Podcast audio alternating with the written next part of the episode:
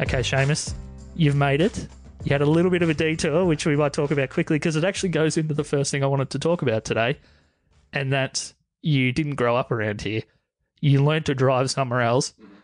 Is this your third December crazy Albury turns to a shit show driving exhibition? Yes. Yes. Yes. Is this the worst you've seen? Or I tell you what, I'm not on the road often, and when I am, it's off-peak hour. And so I actually don't see a lot of traffic. One thing I love about this town is the road rules. No one notices if you're a bad driver. Like I was coming into a roundabout on the way in, and I didn't stop in time, and I almost encroached over into the path of an oncoming car. Nothing. Didn't even acknowledge me, didn't care, didn't faze them. And I gave him a bit of a wave, and I was like, Jesus is a beautiful city. No one cares. I went and I dropped a friend off the other day, and I was driving, and there was an island in the middle of a T intersection. So I couldn't turn right. I looked around, there were no cars. So I just went around the island, and I'm like, geez, I love this town. This just doesn't happen in any other city. No. So we're here with Seamus, radio host, aspiring comedian. I'm just going to put that out there. Yeah. Or at least doing stand-up and entertaining young fellow. He got a little bit confused about where I was living. I've actually moved, and I was feeling pretty happy that I managed to get out of the CBD of Albury-Wodonga today because I had to go buy a small cable for these headphones, and that involved going to South Albury.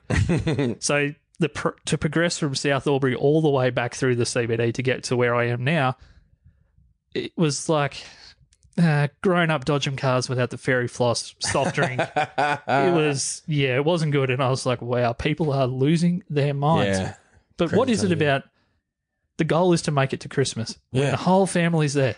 Yeah, and shouldn't the goal to do that as safely as possible so everyone is there, not lose your mind? I know. But you're doing this every day. It's not like it's unusual. You don't just drive in December. I know. People lose their marbles, and they think they're invincible in cars. And coming into the end of the year, itchy feet, ants in the pants.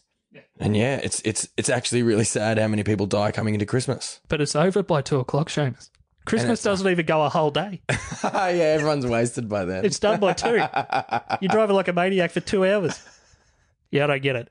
But so he's made it all the way over to the house now, and I just thought, wow, an extra, let's just say, so we can't geolocate too much where we were and where I am, maybe an extra 35 minutes worth of driving on a day where you probably don't want to be on the road. Pretty much, yeah.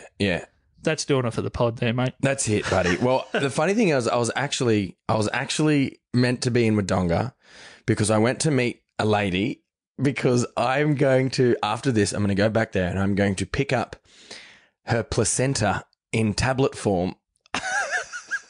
And tomorrow on my brekkie radio show, I'm going to eat her placenta. Right. Okay. Isn't that messed up? Well, that's maybe the most... I could have wrote a list of 20 messed up things that wouldn't have touched that. I know, and I was like, oh, it's on the way to his house. It's fine. I'll drop in there first. I'll suss out how weird this is, and then afterwards, and then I was like, oh, crap. He doesn't live in Wodonga anymore. Wow. 2 things. The first, next time you actually want to say that, can you not leave such a big gap between pick up placenta? Because I was hanging there. I didn't know what was happening. And the other thing is, did someone talk you into that? Or no. Did this offer come out of the blue? I reached out to her. So we've come across an article where this happens all the time. There's always an article about eating your placenta and how healthy, the health benefits it has after you give birth. So I came across an article and I was like, geez, let's get a placenta on the show. Let's see it. I want to taste some. And so I reached out to her and, she's going to give me a placenta. Isn't that odd? That's... beyond odd, mate. She showed me photos of how the placenta she gets before, and it's like a slab of meat. She's like a butcher turned into a drug dealer because she chops it up and then dries it out and then crushes it up and puts it into little capsules. Sorry, she self-purified this for you, or does this get done somewhere else and then it gets sent back to her? She has a business where people deliver their placenta and she does it. and then she gives it back to them. $250 for 450 pills. So, I mean, as a dealer, that's some good return. Yeah. Well, we're going into some murky moral territory here, but let's just keep going for a sec before we get onto some lighter stuff. Yeah. What's the profit margin like on something like that? I don't know. Well, and what sort of kickback to the people, sort like basically her suppliers, quote unquote? Mm-hmm. What do they get out of this deal? Well, she or do you get those back for free and then the excess? So if I'm a client, I would deliver my own placenta and pay her $250, and I get back like a portion of a year's or longer, like 3 years worth of tablets. Wow! And apparently the health benefits are through the roof. I said, "What's it going to do to me?" She said, "If you had 6, you'd clean the whole house, you'd not be able to stop talking, and it would kind of be like you're a bit high." And I'm like, "No." Wow. What happens if you smoke it? So the house here is quite clean at the moment. But yeah. If just say it's not. If I was to like just roll you maybe an 8 or 12. 8 or 12 placenta pills. Seamus just watched the spill in the corner. We don't know what that is. Wow, I wasn't expecting anything remotely like what that went. Yeah, that's interesting. So I'm going to pick them up after this. Yeah, okay. So let's just give some context for what time of the day it is. It's about 7-ish p.m. daylight savings, so the sun's still up. But by the time this is done and you get over there again, it could be, let's just say, 7:45. Mm-hmm. Mm-hmm. You're basically going into twilight to speak to a person who you now kind of know a slight bit better to pick up placenta tablets. Mm-hmm. Have you thought about the theatrical nature of what's about to happen? It's definitely a bit strange, isn't it? And it's a little creepy and verging on cannibalism. It is, and we're also going to have to find a Spotify playlist for you before you leave. I don't know. I'm not sure if you can search that in Spotify. Yeah, placenta playlist. It's the placenta pickup playlist. Yeah, that's good stuff. What the hell? Righto. So now, I wanted actually to talk to Seamus today about the fact that he's been doing a bit of stand-up. And it's something that, to be honest, I've never really seen around here. Mm-hmm. Like, obviously, the region attracts bigger comedians. Mm-hmm. And particularly if they're in the middle of a strong hype cycle, they do sell out. But I've never seen a local level like a comedy scene of any kind. Yeah. Well, when I first moved here 2 years ago, it was almost non-existent. It did exist very loosely at one pub, and I got up a few times there, but it was pretty quiet and not well known. And now it's a lot. It's growing. It's only been happening for the last 5 months, but it's growing, and a lot of people are getting around it, and the numbers are staying consistent, which is really impressive. Two things. Had you ever been up before in your previous stops through radio or television or just in general? Was it something you thought that's, I would like to do stand-up?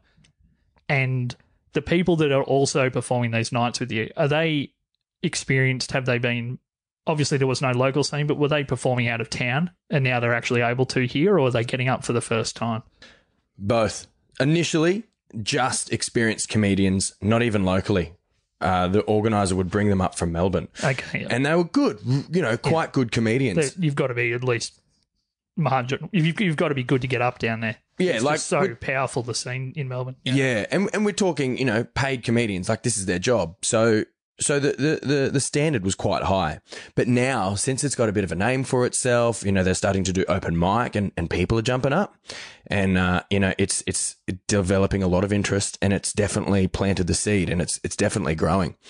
And there are actually a lot of local comedians and a lot in Wagga. There's a really big scene in Wagga.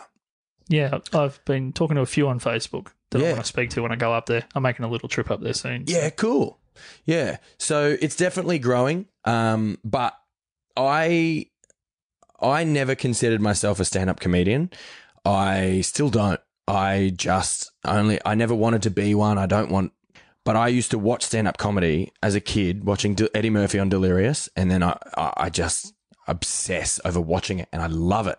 I love it so much, but I've never actually thought, I'm going to try and make a career out of it. I just like doing it because it's fun.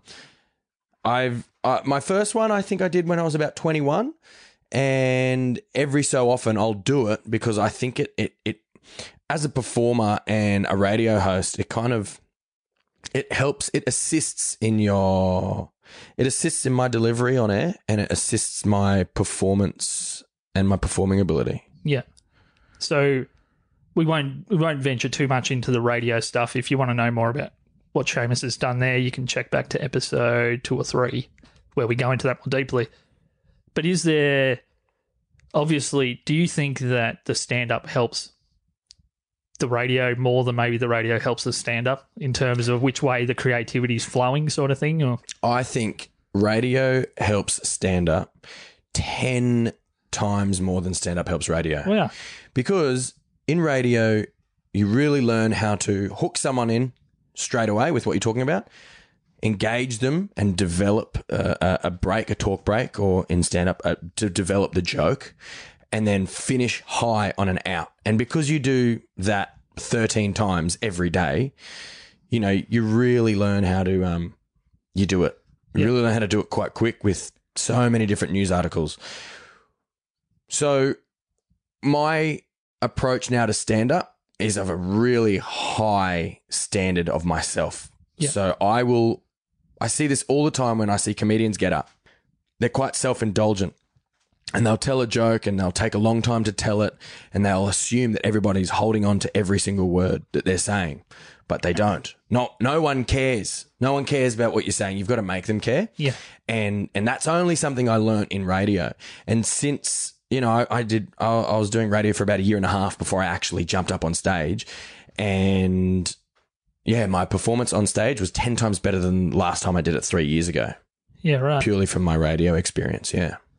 People out there, obviously, that it's hard to tell, you know, how those things work. Like we talked before we got on the mics tonight, we were talking about your Marty Sheargolds and your Mick Malloys, where they're so at home in both mediums that it doesn't sound like a stand-up guy on a radio station, yeah, or a radio person that happens to be on a stage. Yeah. They're particularly Marty, because he's just a comedic genius of the highest order.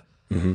But he does very much what you're talking about, that his skill is the pause, which I think probably is something that served him well on stage, leaving people in the discomfort and also knowing when to get out. Yeah. Because I know, because I can be quite long-winded, and I like to know that there's weird details in the story that might pay off at the end. That's the thing that scares me most about ever getting up. Would you ever do it? Would you ever do it? I think I would, but I'm not sure whether – and it's something I think someone might have described Andrew Denton this way, has been pre-funny. People just – he walks in the room and people just think, oh, that's the funny guy. He's a funny human, so I'm going to laugh. I don't have that – kind of humor to me. Yeah. I understand what you mean, but I don't think that's overly important. I mean, it can assist. If you look funny, sure, you've got it, you look funny, whatever. But if you don't, I think, let's use Will Ferrell for example. He doesn't look funny, he just looks like a normal guy, right? But what makes him funny is he acts like a child, or he acts so immature, which makes it funny, because he looks like a banker or a teacher or, you know, a stepdad. But because he's acting in a certain way that is so ridiculous, that's funny. Doesn't act how he looks. Yeah, I'm strongly considering giving it a go, just getting up, because I do have a couple of pretty funny stories that I'd like to tell. Yeah. I think it's one of the biggest adrenaline rushes that I've ever had in my life, ever. It is huge, man. Yep. That feeling when you're up on stage, and then you get off and you can't remember. You can't remember if people laughed or not. It's the best feeling ever. And if people laugh, it's the best high ever. Yes. It's the weirdest thing to explain. So that's all great, but I think tomorrow morning with what you've been talking about, you might top everything you've just said. So, eating someone's placenta. Yeah, the placenta. What the hell am I about to do? I'm not sure whether you can type that into Uber and get that delivered. So I think that where I was actually, it's funny you said getting people laughing and you kind of don't know. That's how it always felt for me when I played a really good gig. If I played what I thought was a really great show on the guitar, those were always the ones where people were a little bit like, I was a bit lifeless. Mm-hmm. But if it was the ones where I'd kind of just disappear and go somewhere else. Yeah. And then at the end, I'd be thinking, geez, did I play anything right? Yeah. Was any of that what I was meant to be doing? Those were always the gigs where people would be like, wow, you guys were on a different level tonight compared to normal. Yeah. Well, I think, so in the last 2 months, I've done 2 stand-up gigs, right? Both roughly 10 minutes each. The first one I did, I had a routine that I knew worked and I just wanted to nail a 10-minute routine that I knew worked, right? And I memorized this thing verbatim so I could say it with any distraction, and I just knew my mouth would just mouth the words, right? And I was happy with it. It was great. But I felt the last time I did stand-up comedy, I grew as a comedian. Now, the routine wasn't as good. The jokes weren't as funny, and I didn't get as many laughs. But what I did is I got up with brand new material and I stopped. I was in the moment. I enjoyed the presence. I listened if people laughed. I listened if they didn't. And I was in the moment. When they didn't laugh, I didn't freak out because I didn't care. And I just enjoyed playing with the material. And a lot of my friends commented and said, you were so much better in that one because you were natural, you were more real, and you're enjoying yourself. And I think that's the difference. To get that right, I think there's a certain scale of your current ability and your taste. Mm. Normally, they're at different ends of a very long pendulum. Mm-hmm. You want to be over there because that's what your taste tells you. Yeah. Whether it's on radio, there's the big guys, once again, Marty Sheargolds and the geniuses and Hamish and those type of people within this country that are just straight up geniuses in the medium. And then there's stand-ups that are also, they make up what I would call taste, but then everyone's ability might be over completely at the other end. And you've got to cover that chasm. Well, that's right. Like I said before, I grew up watching Eddie Murphy on Delirious and Dave Chappelle and all-time heavyweights. Yeah, exactly. Yeah. And recently I've been obsessed watching Richard Pryor, and I've watched Dave Chappelle on Netflix 10 times each. But they're amazing. You know what I mean? And when I get up there, there's no I'm not even remotely close to as good as them. But that's my taste compared to my ability. There's a large jump to go. Yeah, but I think obviously, if you've got your whole life to write a couple of jokes, there's funny stories, there's things that every person I've ever told that to, they laugh. Mm-hmm. So those first few shows are bound to be funny. Yeah. But then there's a period where all you've got is your own confidence to sit in the fact that maybe these jokes aren't world beaters, but I'm going to present them as though they are. Totally. And it could be, I've never done it, obviously, but that period's going to be longer. Yeah. Than you want it to be. Well, in my experience, the first one is amazing because you are so nervous, you put so much effort into it, and it's really well written and rehearsed and it's tight. The second one, you've got so much confidence because he made them laugh on the first time. It sucks and you bomb so badly, and it is the most horrible feeling on stage. Yeah. Because you've got all this confidence. You're like, it'll be fine. They laughed, so they'll laugh again. Yeah. Nope. They do not laugh. Tell you what, you're alive when you're up on stage and you say a joke and no one laughs. It's that feeling, man. And you get hot, the spotlight's on your face, and you want to die then and there. Wow. It's the best. I go through that every day at work when I use a couple of words that people don't understand and they look at me blankly, and I just think, jeez, I wasted a good joke there. It might have been rubbish. It probably was because I didn't react. That joke's so bad, I'm not even going to wonder what those words were you used in there, Josh. Yeah. Get out. Yeah. Righto, so just completely off topic, but I want to make sure we get this. And after Seamus's little detour, I don't want to keep him too much longer. So there's a few things I want to get through. The first one is, and I'm sure you guys have come across this, and it's probably been a thing, but I haven't had anyone to talk to this about, because if I presented this, because I'm seen as a serious person, I would have got, what are you asking me that for? But I know that you'll be on board. Okay.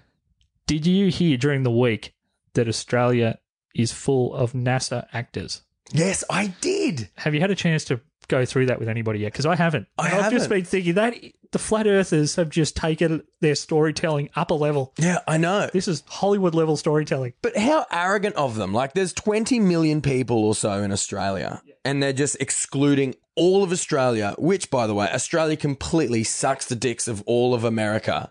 And they're just ignoring us completely, saying, you guys are all actors. It's like, at least tell a few of us so we can be in on the joke. There's 2 things that I want to bring up. One, if that's the case, I don't think you can work for NASA unless you're a US citizen. So we actually are US citizens. Yeah. So they better think about that. And the other thing is, I'm pretty sure when you're an actor, there's some kind of union fee for every day you're on the job. Yeah. And I'm not seeing any of that.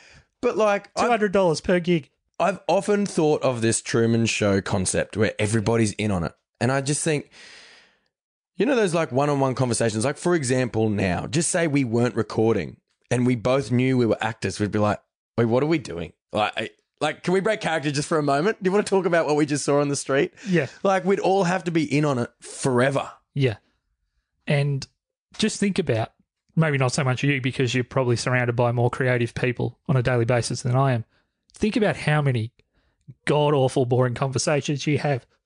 If someone's writing those lines, they've got to be better than that. Yeah. Like you, every time you have a boring shit one, you're like, that came from the writer's room. Yeah, and they work for NASA. Like this is supposedly the smartest team in the whole world. People don't understand the words I say. Surely. Yeah, these guys, man. When they're minimum requirements advanced calculus, they don't get stumped on a word with more than two syllables. Yeah. The flat earthers might be wrong. Yeah. I've just got a feeling. Yeah, I'm just putting it out there. I didn't read anything about it. I just saw a headline and I was like, what the hell? Yeah. These things come up all the time. I still don't understand how someone can actually think the earth is flat. Yeah, I get it. And you would know. There's that long bit between Tailem Bend and Adelaide where you may be able to convince yourself that is the case. Because that is flat with a few weird-looking little alien plants. Yeah. But, yeah, I think you only need to look either way from where we are now to know that the horizon kind of drops away. There's a curve, man. There's a curve. Yeah, that's some crazy shit. So I did notice that you're looking fitter than last time I saw you. Thanks. So was I fat the last time? No, you weren't. You weren't at all. You just, yeah. I say that knowing with context that you've been posting on Instagram that you're working out more. Yeah. Or maybe harder or more, or both. Why no inspirational quotes? Because they're lame and really annoying, and every time I see some fit inspo quote from some untalented, really attractive girl in activewear, I just think, shut up, and I want to unfollow them. I don't like inspirational quotes. I think they're dumb. No, I was going to congratulate you. Because every single person that's remotely fit now. Yeah. Just mashes 30 unattributed quotes together into one sentence and contradicts themselves 3 times in the process. I know. And it's like, what's Buddha got to do with, you know, how much you can squat at the gym? Yeah, very little. Yeah, Buddha's got nothing to do with it. I'm sure Buddha can lift, but he's not there giving you a hand. Yeah, and Buddha's probably the wrong guy. Like, I need a spot. I know. Yeah. He's not helping you. But like, he was massive. He's got a really fat gut to rub for good luck. Like, you're not finding him at the gym. Yeah, like just imagine him trying to do a side plank. He's just rolling up, then back down. He'd never get up on his side. Yeah, I just appreciate seeing someone that's working out not posting total psychobabble bullshit on Instagram that actually has a following. Like, I could go on there and do that. Believe it or not, I used to be really fit. I know it sounds hard to believe, but I was. And I don't think at that point I even had an Instagram. Yeah. But I just wish that I'm going to start posting photos of myself as though that's me and basically just seeing how much inspiration I can bring to the world. As someone who is a creative themselves, how do you think that would go down? I think you'd lose a follower in me. I wouldn't do it on my own account. I'd call it at douche pencil or something. Douche pencil. Yeah, it wouldn't be me, surely. Yeah. Do you know what I've noticed, though? I stopped working out. For the last 2 months, my life just went upside down. I was sick. I moved house. I got out of a relationship. Like, it was just horrible, right? And I just comfort ate and I ballooned out a little bit. And now, the last 2 weeks, I've been working out like crazy. But I have found since being single, chicks dig the dad bod. I'm like, so guys, stop working out because they don't actually care about the large pecs and the six-pack. Yeah. Like, get a bit of a gut and a bit pudgy and chicks love it. I don't get it. I do agree with you. And when I was at my fittest, and people that are listening to this, if they know me, they know it's true. But if they've met me since I've been unfit, they're like, he's lying. He's lying. All lies. Yeah, it's all lies. But I had a girl who I was seeing say to me because I was overweight, then I got fit, and then she actually said to me, "You're all hard and pointy now." And that wasn't, I took that as being a compliment at the time. Yeah. And I thought back, oh, no, that wasn't a compliment. And I actually saw, it's funny you bring that up, there was some study about dad bods. But the problem about the dad bod is, and I very much do not like to use this term, and I'm sorry for anyone who's offended by this, but it's a slippery slope.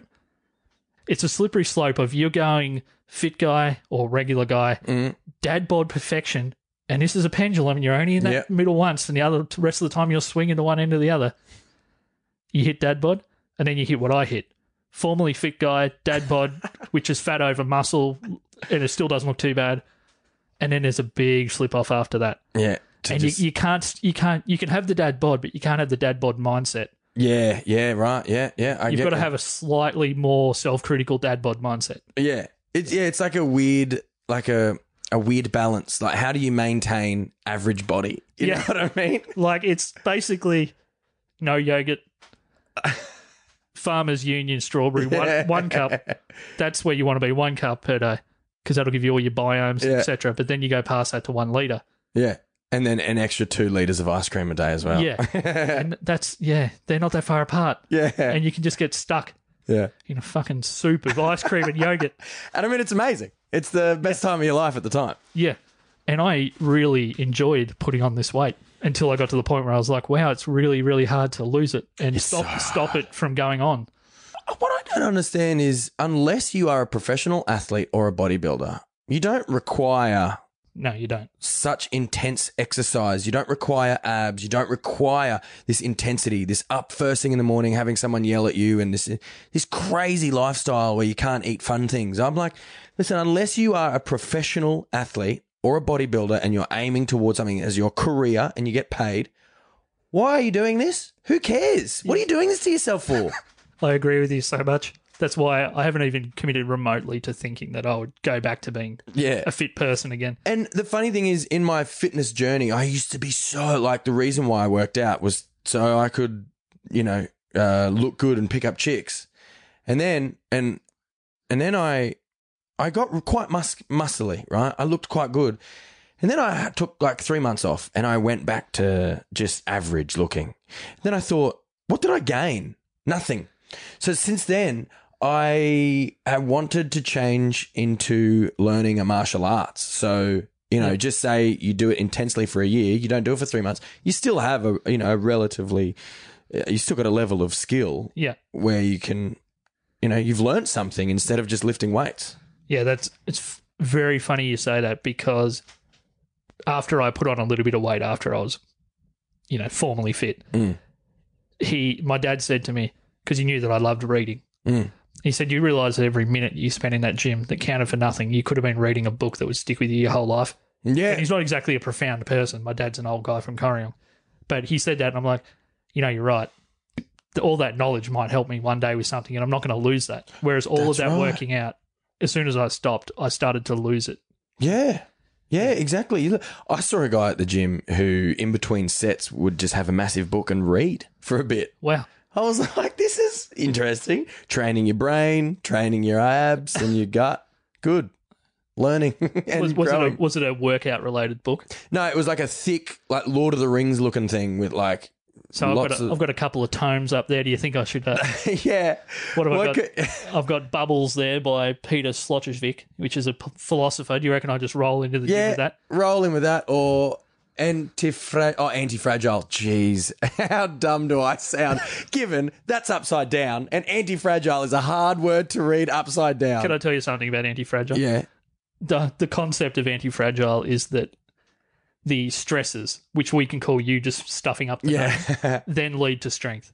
Really? So it's basically the idea of something that benefits by actually being exposed to stresses. So you've just proven the whole point. You went from not knowing the name. Yeah. To feel like a dickhead, to knowing the name. And you can even take that book home if you want. But there's about 5 before that to understand what he's talking about in that one. So amazing. Yeah. That sounds so cool. Take that one to the gym. It feels good to actually have the one of the bookshelves up and at it. I think last time we were in a little basically lifeless room. Yeah. Anyway, I just have one more thing and then I'll let you go get placented. Why is it that social media knows so much about us? And I mean, in your line of work, you would know that the social platforms are powerful even if they're not as powerful as people think, everyone, it's like a collective delusion that they work in business. So we all have to be on them, because to not be is stupider than to be on them. Why was it that neither Facebook and or Bookface, the Instagram, Twitter, YouTube, none of this knew that one of my favourite comedians other than Bill Burr is Ronnie Chang. Yeah.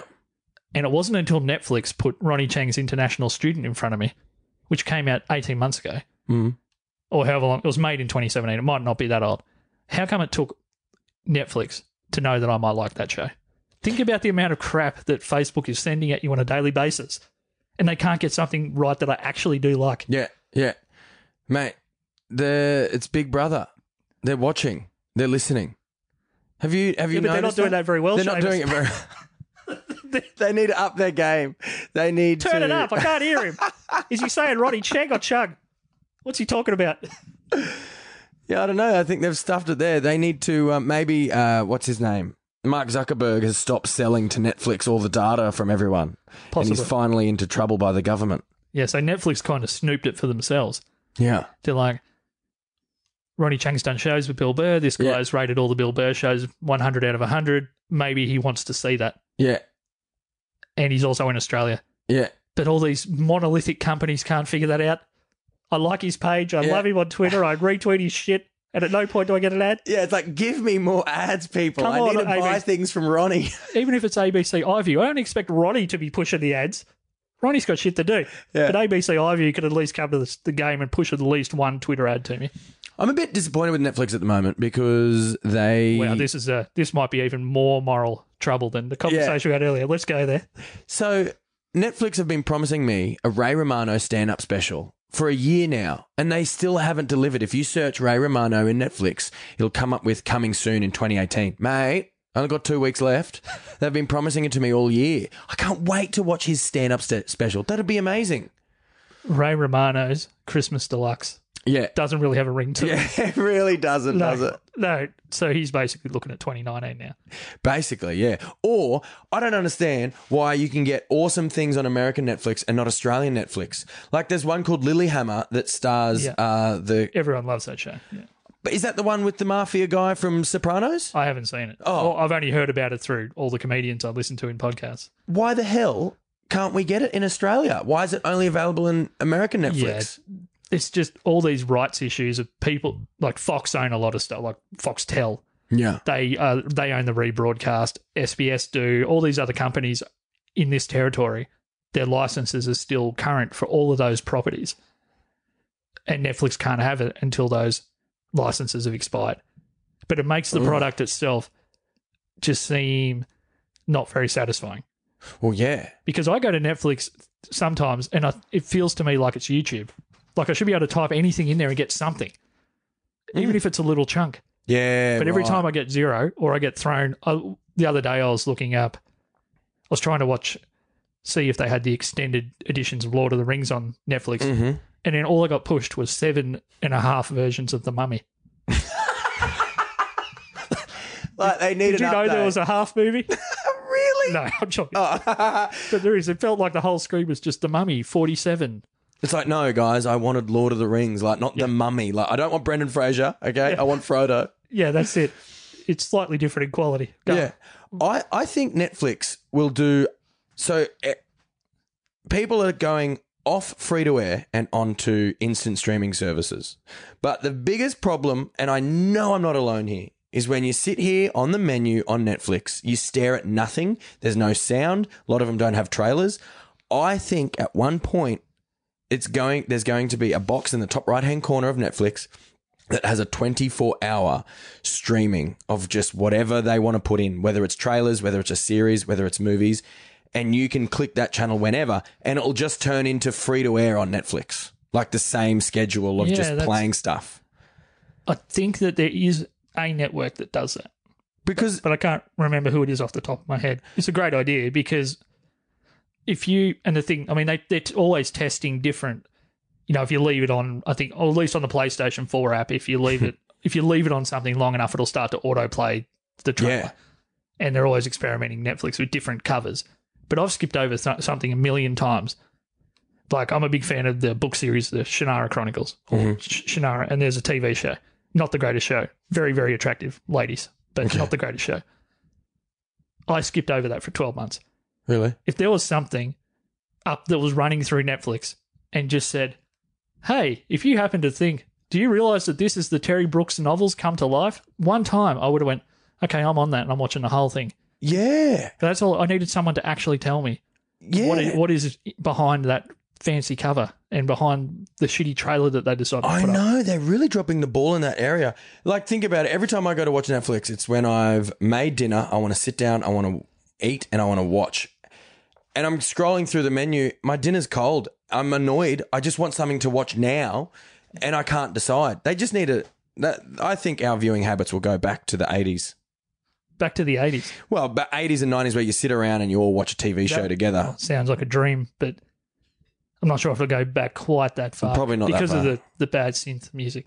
And the haircuts. Yeah, the haircuts. Well, gosh. I'm a massive Terminator fan. It's one of my favourite franchises. And even I love the first two movies so much. Even those movies that I love so much, I can't watch any, particularly the stunt actors, because they've all got mullets that are half an inch longer. Yeah. It's like, okay, that's the stunt mullet. Do you think it's weird that they brought Arnold Schwarzenegger back in the second one as, like, it was the same character? Like, he's the same guy, but they brought him back as a different character? Or have I missed the mark there because he's a robot? He was a series of robots. But in the first one, he's Arnold as a bad guy, right? And then the second one, he's Arnold as a good guy. And it's like, that's the same guy. It's something my older brother said to me, which is interesting. We're going here. In the movie, they phrase it as though there would be some familiarity to that character. Yeah. That it was so weird that it was the same object that went, because John would have seen the television footage of when... Like from the previous movie, he would recognize this character for whatever reason. Or maybe he wouldn't, but there would be some familiarity. But it just sounds like future John was playing a big-ass practical joke. Yeah. Let's send back the exact – because all they are is just they grow the skin and the muscle over like just a generic machine. Yeah. So out of all of the potential options to send back, could have been Gary Busey, it could have been Hakeem Olajuwon, the basketball player, it could have been anybody. They decided to send back the one machine that tried to kill his mother. Yeah. Well, it's just so warped. Hey, Mum, remember this guy? He's not trying to kill anyone. Yeah, he trusts me. He's really good now. Yeah, he's a good guy. Trust me. Let's look after him. Bring him into our home. He doesn't want to kill you anymore. Like, believe me. Yeah. It just reeks of, like, the reason why they did it is because, well, Arnold was a massive star. And the biggest in the world at that point. Yeah. And he's going to bring in more money. Yeah. But nowadays, like, we just wouldn't buy that. James Cameron did say that he was so surprisingly brilliant at playing a robot. Just he basically went into method actor level robot. Just his lack of emotion, the way he would stand and move, etc. Apparently, it was just next level when they saw how he was going to play the Terminator the first time. And so they're like, we've got to bring him back. Yeah. Major plot hole that they've just overlooked, though. Like, it baffles my mind. Yeah, let's just scare the fuck out of our mothers. Just bring him back. Yeah, good times. Righto, mate. Well, I've probably kept you long enough. Thank you so much for joining me again. Is there anything you want to plug while you're here? Obviously, your stand-up. Or is there anything else that people... I would encourage people to follow your Instagram. Yeah, follow my Instagram. Because you have one of the more interesting Instagrams for what did I just watch factor. Because sometimes it's just... It's almost like a little quiet scene in a movie and then suddenly a guy's bashing through a door and then it goes away. Yeah. With work, like I finish shock and awe value. Yeah, with work, I finish at like midday every day, so I get home and no one's doing anything, so I'm bored and I'm on the couch, and I just get so bored. And when I'm like a child, if I'm bored left in a room, I'll just get up to some weird things. Righto, well, thanks once again, Seamus, for being my second return guest for the first one that's done 2 full episodes. I really appreciate you making the time, mate. No worries, it was fun. Awesome. You can go to punchingsideways.com. I've had a few people ask me what punching sideways means. Basically, it means that we're equal opportunity bashers here, and people say comedians punch up and politicians punch down. Well, we're punching sideways. So hopefully that makes sense to people, because clearly from the artwork it kind of doesn't. It's just my head in an illustration. So righto, well, thank you. Thanks, Seamus. Thanks, man.